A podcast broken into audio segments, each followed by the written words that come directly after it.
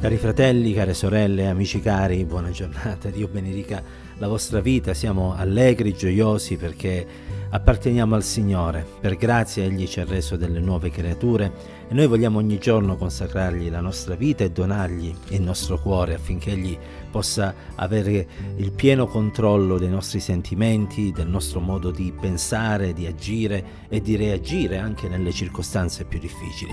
Leggiamo insieme stamattina nel libro degli Atti degli Apostoli al capitolo 4. Vi invito a leggere, a leggere insieme a me il verso 31 dove è scritto che dopo che ebbero pregato, il luogo dove erano riuniti tremò e tutti furono riempiti dello Spirito Santo e annunziavano la parola di Dio con franchezza.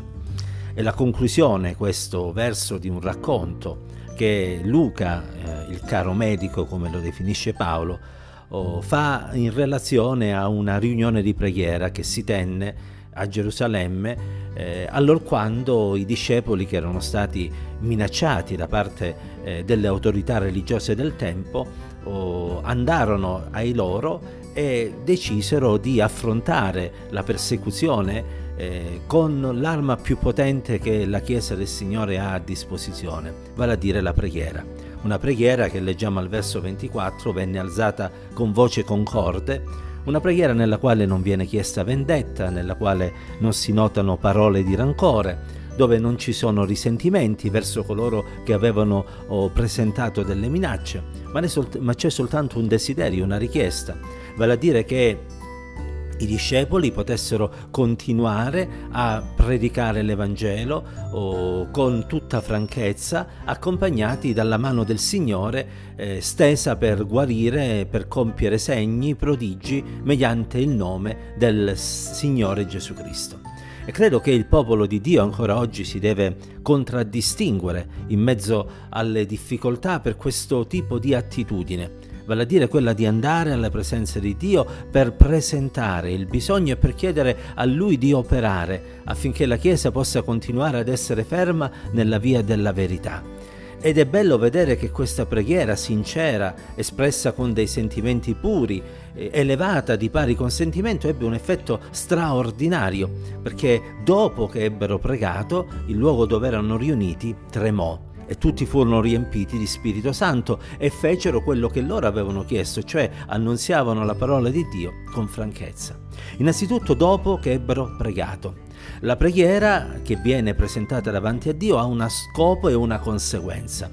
E noi delle volte dopo che abbiamo pregato subito ci alziamo, ce ne andiamo o se siamo in chiesa magari stacchiamo la mente e cominciamo a prepararci per eh, il momento in cui dobbiamo uscire e tornare alle nostre attività. Ma se abbiamo pregato il Signore, se abbiamo veramente fede, dopo aver pregato noi ci dobbiamo aspettare di vedere la risposta da parte del Signore. E ci dia il Signore proprio questo tipo di sentimento, cioè quello di credere che nel nome di Gesù le nostre preghiere raggiungono il trono della grazia di Dio e possa ogni riunione di preghiera che viene svolta nel nome di Gesù essere accompagnata da queste opere straordinarie, il Signore che si manifesta, il Signore che scende laddove la sua Chiesa è riunita, i luoghi che tremano per la presenza di Dio e ancor prima i cuori dei credenti che si trovano davanti al Signore che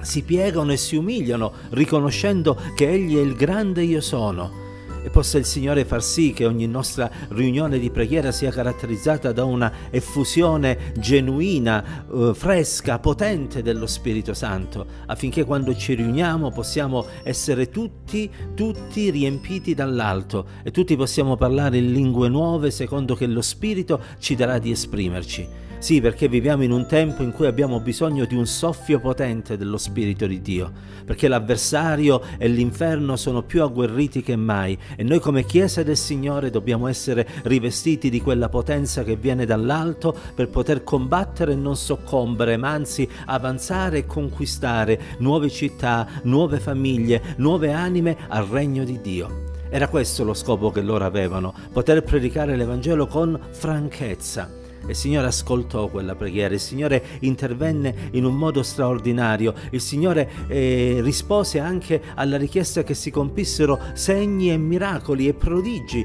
in mezzo a loro. Oh fratelli, il tempo dei miracoli, sorelle, il tempo dei prodigi non è ancora finito. Il Signore ancora oggi continua a fare cose straordinarie. Ci dia solo il Signore la fede necessaria e l'attitudine giusta per poter vedere i miracoli del Signore anche in mezzo a noi, nelle nostre comunità, nelle nostre famiglie, sulla nostra vita personale. Oh, il Signore è lo stesso, Egli non cambia mai e sia ognuno di noi convinto di questa realtà e spinto alla luce di questa verità a santificarsi e a consacrarsi ogni giorno di più affinché la gloria di Dio possa accompagnare la nostra vita. Pace cari fratelli e care sorelle, Dio vi benedica e vi accompagni in questo nuovo giorno e possa la grazia di Dio essere sopra ciascuno di noi.